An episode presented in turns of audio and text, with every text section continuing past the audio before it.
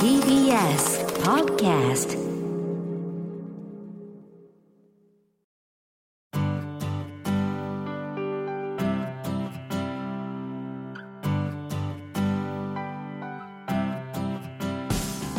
おはようございます。安藤博樹でございます。マイライフマイチョイスこの番組はご出演いただいたゲストの皆様の人生の歩き方のお話を伺いながらリスナーの方々にも勇気づけられるようなお話をお届けしたいと思っております今日のお客様歌手の松崎しげるさんですよおはようございます。どうも。ろしくお願いしますおはようございます。もう期待を裏切らないはい。肌の黒さと歯の白さともう本当にスタイルはずっと変わらないですねまあ、歩くメラニン色素とまで言われましたからね。名言いただきましたあ。えー今日はよろしくお願いいたします、はい。よろしくお願いします。マイライフマイチョイス今回は松崎しげるさんにお話を伺います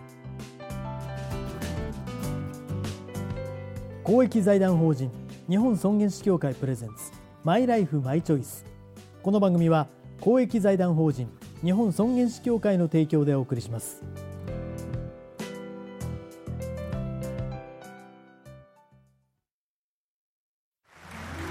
すごく素敵な舞台だったわね。主人公の生き方最後が泣けたわ。あなたの人生という舞台。エンディングを楽しく豊かにしましょう。公益財団法人日本尊厳死協会。詳しくはホームページをご覧ください。この映画ハッピーエンドでよかったわね。主人公の生き方素敵だよね。あなたの人生はあなたが主人公ハッピーエンドのために公益財団法人日本尊厳死協会詳しくはホームページをご覧ください改めて今日のお客様松崎しげるさんですよろしくお願いしますよろしくお願いします。さあ、えー、松崎さんも我々はあの、まあ、愛のメモリーが、はい。実は私あの松崎さんが恩人でございましてなんで？というのは私があの合唱団をねはい。小学校の時にあのえやってたんですよ、うん。そのオーディションにはい。なんと私小学4年生の私、うん。愛のメモリー歌いましてですね。ませたガキだね。本当ね。もう多分歌詞の意味もほとんど分かってなかったと思うんですが、うん。それめちゃくちゃ褒められて。いや、それでもね、はい。この歌詞の意味が分かんなくてはい、使ってくれたねはい、高野連がありますよ。あそうですよね。そうなんです。入場曲。選抜高校野球第50回入場曲ですから、はい。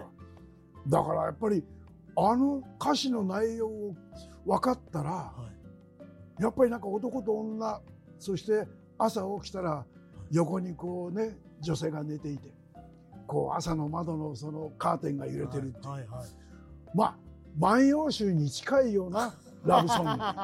そうですね。そうなんです。万葉集ですね。完全万葉集なんですよ。まあ、意味を考えたらおよそ高校野球の入場曲ではないですけどそれを凌駕して、ん。やっぱ選ばれたってすごいですよただ僕もやっぱり高校野球をやってましたし、ね。はい。それとやっぱりあの頃一番元気のいい歌い手だと言われて、はい。うん、でコマーシャルソングからは NHK が「紅白」に出すなんていうのもあの曲も初めてだったらしいんですよ。そういえばそうかもしれませんね。そうなんですよ。だだから、まあ、自分よりもあの曲がなんかドラマを作ってくれたというか、うん。うんおかげで私もその合唱団に入ってですね、はい数々のレコーディングをしたりですね、うんなったので、ある意味僕、初めて僕 TBS のアナウンサーだったんですが、アナウンサーになる10年以上前に合唱団で日本レコード大賞に出たのが初めてだったんですよ、TBS に。もうそれもこれも松崎さんのおかげと言っても過言ではないんですね。わかりました。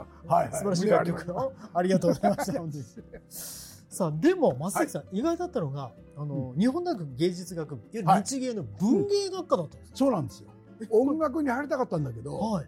結局あの音楽難しくて入れなくて、文芸だったらどうにかっていうんで、はい。もう首の皮がつながったという感じで。それで、じゃあ、あの、音楽やりたかったけども、はい。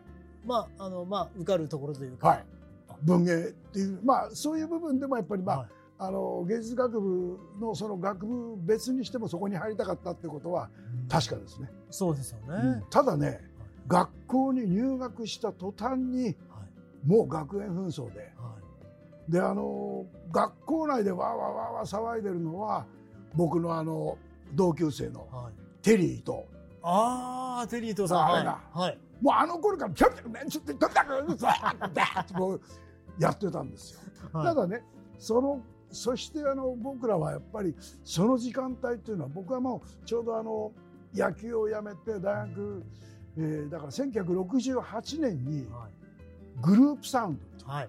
GS でですね。そこはいはいで、あの学園紛争があったためにそういう活動をずっとできたんですよ時間があるわけですもんね。時間が。授業はないわけですよね。はい。それでまあ僕らのバンドを見たあの現在の宇崎竜道さんはい。まあ今昔は木村修二さんという本名があるんですけどはい木村さんが僕らに「お前らちょっとプロでやってみない?」うんうん。でプロのまあ、えーバンドになってはい。で1968年から、うん、70年まで、うんうん。うんだから2年間ちょっとやってはい。で70年から僕はソロ歌手になったんです。だミルクというね。ミルクっていうはいはい。うんもう最初で、じゃあそれ一応プロとしてやって、はいその後ソロになったってですね。でもやっぱりあの、はうんジャズ喫茶がもう下ずもう加工気味ではいはい。で僕らの仕事場っていうのは米軍キャンプが多かったですかね、うん所沢とかそれから、うんいろんなところへ行きましたね。だ腕試しもできるし、はい。夢のような生活もあるし、はい。憧れでしたね。やっぱりアメリカっていううん。憧れのやっぱり場所に、うん、それと本物の英語が聞こえたり、はい。うん、だ僕ら生まれた時は三種の神器はなかったですから、もう冷蔵庫もね、はい。テレビもなかったし洗濯機もなかったし、はいでそんな時代に生まれてやっと中小学校、うん、中ぐらいかな、もう34年の時に初めてあの各家庭にテレビというか、はいはい。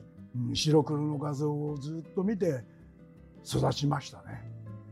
あの今の松崎さんがあまりにも若々しいので、はい、その時代からやってらっしゃるっていう感覚が僕の中でパラドックスというかあのないみたいですね。そうもう信じられないですうんだからそのお話を伺うと、はい本当に長く50年といううん月日の意味をなんか知ることになりますねそうですね。だからもう芸能生活ちょうど今年が54年ですか。はいはいうん、だから来年55年。だけどコロナ禍があってソロ歌手で50周年記念というアルバムをちょっと作ったんですよ。はいだからやっぱりなんか、うん、時代の流れっていうのはうんそこそこ、うん、でもなんかそういう今この番組でもそうですけどはい。そういうものを言い伝えていかなくちゃいけないっていううんね、うん、そういうなんか役割にはなってきたことと思いますね。やっぱりそれは最近そういう気持ちになってきたっていうそうですね。あの昔はやっぱり僕ら楽屋話で先輩たちからいろんな話を聞いて、もうそれこそ堺正明さんの楽屋話の面白話とか、まあそういう部分ではなんか言い伝えていかなくちゃいけないとか、はい。あの歌い継いでいかなくちゃいけないとか、いっぱいなんか、うん、自分の役割ありますね。イベントをねいろいろこう主催されてます、やっぱそういうお気持ちからですか？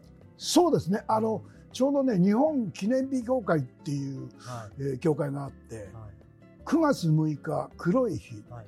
黒の日は松崎しげるの日にしようっていう、はいはいそれがなんか本当に決まっちゃってて、えー、確か2015年から16年そうですねに制定されましたよね。でその時にせっかく自分の記念日9月6日作って黒の日作ってくれたんではいじゃあ自分でフェスティバルやろうと、うん今までフェスティバルにこうゲストで呼ばれること多かったんうんですそうですね。はい。自分でじゃああの開催しようということでうんで友達に電話したらみんな「いいよいいよいいよ」って出てくれてうん。はい。黒フェスっていうのは今度やるんだけど、はいうん出てくんないって電話したのが、はい僕の大親友の西田敏行君で。はい。お前がやるんだったら何でもやるよ、お前らよとかって言いながら 出てくれて、すごいメンバーがいっぱい出てくれて、いっぱい、うん、自分にこう刺激を与えてくれる。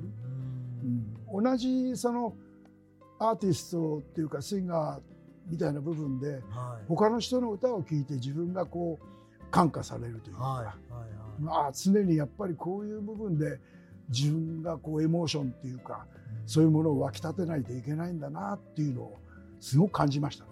まあ、黒フェスの年年代層も広いですし、はいすごくそれを感じました。松崎さんからメッセージを僕、我々も感じたので、うんそこで今日ちょっと傍らにギターがあるんですけども、うんはい。今日これは何で持ってきていただいてこれはまああのいつもあの車の中でも弾けるように小さい小さめのギター。これは左利き用なんですね。あこれね右利き用なんですあ、よ。右利き用をあ右利きなんだけどはい。お店行ってちょっとやってくんないって言われて弦変えるのも面倒くさいから、はい太い弦が下ではい下で、はあ、そこはまたね、正木さん、かっこいいんです。そこかっこいいんですよ。じゃあせっかくなんで何かはいよろしいですか、弾いていただいて。はい。じゃあね僕一番最初にね親父を送るに連れてってもらった映画でねやっぱりこの歌って俺のやっぱり 原点なのか原な点。はいはい。 Somewhere over the rainbow where I find there's a land of a hell once in a lullaby. Somewhere over the rainbow, who is white, there's white over the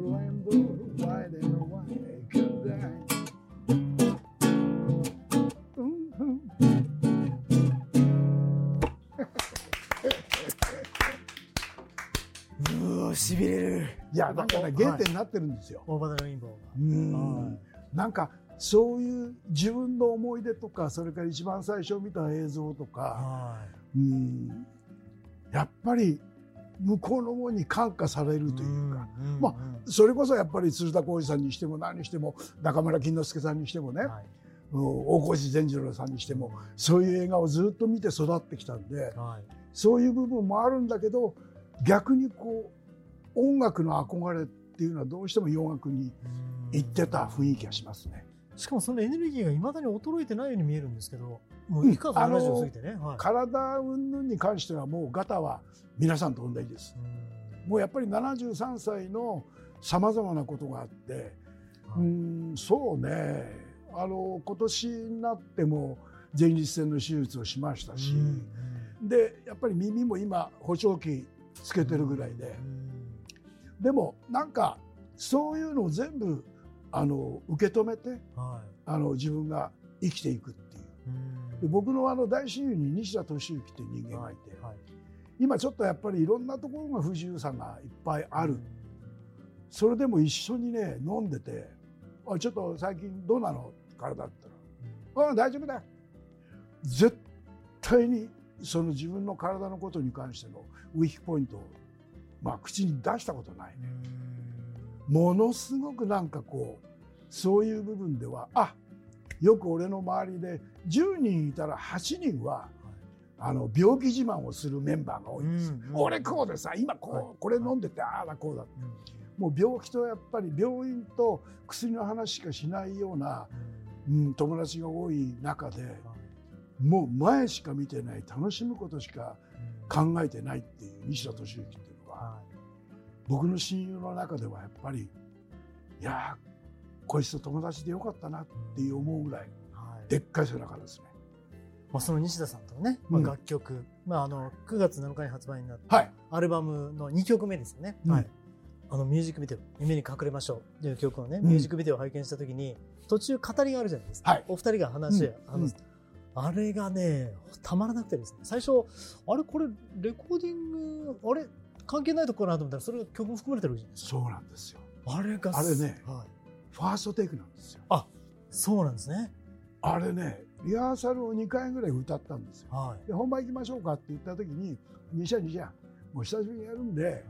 でもう喋りながらやるで喋りんとか後で全部カットすればいいんだからそれならリラックスするんだろうって言ったら「そうだなそうだな」とかって言いながら。はいはい。でパッと始まって「えい!」とか「うー」とかって入れてたの俺が、はいはい。そして感想に入って唇をったらあいつが「はあ飲んだな。うん」でついこの間の話をし始めたはい。いやー弱くなったよなった。いや弱くなったってのは本当だけどまあしょうがねえよね。ああでも好きなやつと一緒に飲んでるの酒が一番うめえや。全く台本にも全くなくもう完全にアドリブなんですよじゃああれ本当にお二人の会話なんですね全くもう普通の。普通の会話。いやあれがたまらないでですそれ使いましょうって言われてちょっとはい。照れる部分もあるけど、はもう全然俺たちは大丈夫だけどいうんうん。で記念アルバムだしはい。こういったやっぱりなんかリラックスしたのもいいんじゃない？はい。で僕はやっぱり歌としてうん。歌ってないレコーディングって初めてなの。はいはい。本当に自分は語ってるなと思って、うんうんでその時にあの1時間でそのレコーディングが済んじゃったんです。よ、は1回で終わっちゃった。のはいはい。それで「おいちょっと毎回行くか行くか行くか」って言うから「おい行こうよ。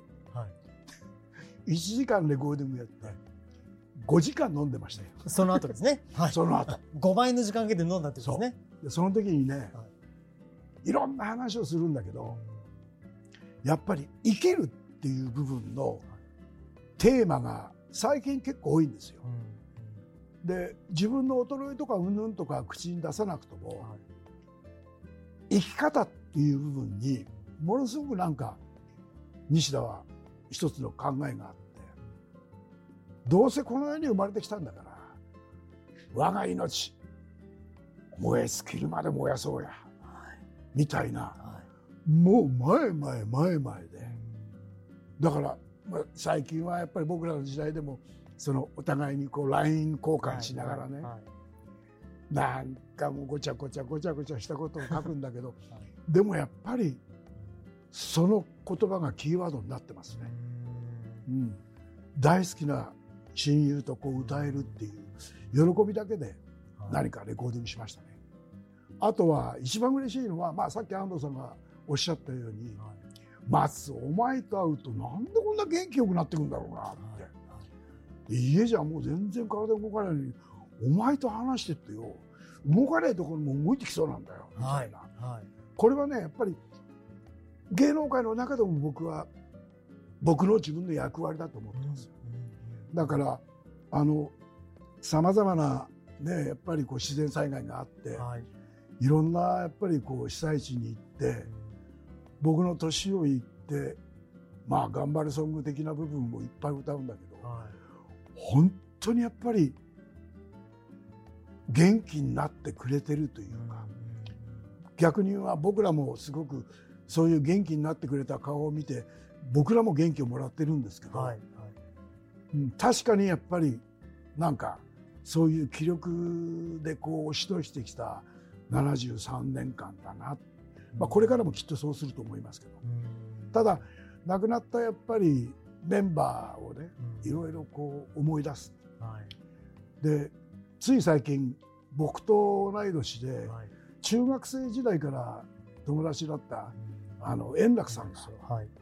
でまあ楽太郎さんっていうか円楽っていうか僕らは楽ちゃん楽ちゃんってずっと呼んでんだけど、楽ちゃんとの思い出がすごく多すぎてあの亡くなった時はすごくショックだったけどその前そうね2週間前ぐらいかな彼のインタビューまあ聞いた時にね。い。つもね楽ちゃんとか僕はやっぱ僕らはやっぱりあの東京の下町生まれでねその江戸っ子の行きさっていうのはすごくこうお互いにこう持ってた友達だと思う。かっこ悪かったら、まあ、すぐ辞めちゃうからよ俺なんかよってそういうタイプだったの2人とも。だけどあのインタビュー聞いた時に俺辞めようと思ったんだけどよもうやってくれって仕事してくれって言うんだよ。俺はねみっともなくたって前死ぬまでやるよって言ったあのインタビューの言葉聞いた時に楽ちゃん俺もみっともなくてももうなんかかじりついてもやろうかなそういうなんかこう彼のインタビューでパワーをもらいましたねまた。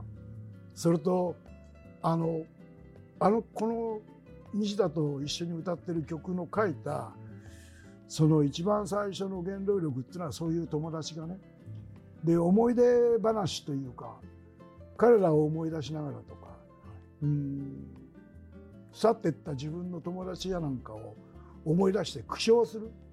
酒飲みながら。あいつ行っちゃったよな参ったな。でも面白かったな。円楽なんかよ。あいついつも講座に立つと「どうもどうも。私はもうね友達が一人もいない」あ一人だけいましたよ。松崎しげるってやつが。あいつは色黒で俺は腹黒でね、でこれでドーッと来て何かねその映像も残ってたりそういうものを見ながらね酒飲んでね「楽ちゃん寂しい」とか「うんぬん」とかそういう思いだけじゃなくてね楽しい思い出もいっぱい作ってくれたし、うん、これからもう俺たちはもうそういう思い出に乗っかってもうガンガン頑張んなくちゃなと、うんあんたが最後に言ってたあのやっぱりみっともなくたって俺は仕事するよってやり続けるっていうね。あの言葉はやっぱり俺は彼から逆にもらったプレゼントだ。でまたその気持ちでややられてるとみっともないどころかかっこいいんですよ。僕らはやっぱりかっこよく感じるんですよね、まあ、なるべくねはい歯はきれいにしようとか「ね じじ汚ねえぞ」みたいなこと言われるの嫌だから。爪はもう絶対にピカピカにしてようとかね、はいはい。そういうまあ身だしなみ的な部分はあるかもしれないけどどっちかって言ったら腰手拭いでねはいもうそれこそもう鼻をガッてこうこすってもう学ランのここら辺がもう鼻汁でテッカテカみたいな。ね、はいはい。そんなバンガラ的な部分が大好きなのに、うん、まあでもじっちゃんになっちゃったらある面でこの粋な親父とかね。そんななんか枯れたことを言ってもらいたいなっていうふうには思いますね。何か松崎さんの中でいくつまで歌いたいみたいななんかあ具体的になんかあるんですか？それとも特にないんですか？僕はもう生ある限りやっぱりマイク離したくないと思うし、はあの変な言い方するとやっぱ歌いながら言っちゃいたいなと思うような、そんな気までしますよ。ただ他の人が迷惑かかるんだろうな。まあでもどうせやっぱりこんな人のいい親父だからしょうがねえよなあの親父なっていうふうに逆にあの夢で隠れましょうじゃないですけどあの歌のように苦笑してくれると思いますよ。うん。まあまだまだあの頑張りたいと思ってるんでこんな言葉はよくないんですけどでもあのたまに西田とも話すのは「我が人生悔いなし」かっこいいよなこの言葉って、まあ、今のところ俺悔いねえんだけどどうって言ったら「俺も悔いねえよ」でお互いになんかそういう部分を思いながらも、うん、人生を遅れてるっていうのはとっても嬉しいですね。うん。い。やー本当に元気になりました。はい。はい、えー、ということでございまして今日のお客様松崎しげるさんのマイライフマイチョイスでした。この後はあなたのマイライフマイチョイスメールや質問にお答えします。松崎さんも最後までお付き合いください。はい。聞きたいです。この映画ハッピーエンドでよかったわね。主人公の生き方素敵だよねあなたの人生はあなたが主人公ハッピーエンドのために公益財団法人日本尊厳死協会詳しくはホームページをご覧ください。お父さん私たち本当に素敵な人生を過ごしてきましたね。そうだね。これからももっと自分らしく生きていこうね。はい。これからも。あなたの人生あなたらしく。公益財団法人日本尊厳死協会。詳しくはホームページをご覧ください。あなたのマイライフマイチョイス、えーここからは、えーメールで質問にお答えするコーナーです、えーあなたの疑問質問にお答えするのは日本医科大学特任教授で日本尊厳死協会専務理事の北村義弘さんです。北村さんよろしくお願いします。よろしくお願いします。えーご相談匿名でいただいております。えー現在、元気な85歳の母がいます。リビングウィルは持っています。ただ、リビングウィルはいつ使うものなのでしょうか？よくわからないので教えてくださいというえー質問ですが、北村さんいかがでしょうか？はい、あのー皆さんのリビングウィルをこう書いていただいている方は、はい。あのおそらくもうちょっと若い頃にですね、あのーえーまあ、頭もしっかりして手もしっかりしてるサインもちゃんとできるっていうような頃にあのお書きになったと思うんですね。そのお母様もおそらくもう少し前に書かれたと思うんですけれども、ね。あのやっぱりあのリビングにも書いてありますけれどもあの終末期というんですかね。あるいはあの回復がもうちょっと見込めないというようなあの状況になった時にと書いてありますのであのいつ使うかというのはそのような状態終末期、えー回復が不可能で、まあ、場合によったらですね余命何ヶ月とか余命何年っていうそのあの、まあ、宣告に近いこと告知がされた頃に使うそういうのがあの、まあ、一般的ですね。でそういう終末期あるいはあの回復不能といったような頃に、えーご自身がどのような医療を受けたいかっていうことがそのリビングウィルに書かれるわけです。例えばあの痛みはしっかりとってくださいとか、あるいはあのこういう医療をぜひお願いしたいとかっていうことがあの書かれるわけです。ただ共通しているのは、はいあの延命だけの、まあ、いわゆるそのちょっとあのお別れをお見取りっていうんですかね天国への旅立ちをちょっと伸ばすだけっていう、まあ、そういうあの医療はやめてください、まあ、こういうことはあのどんな場合も共通しています。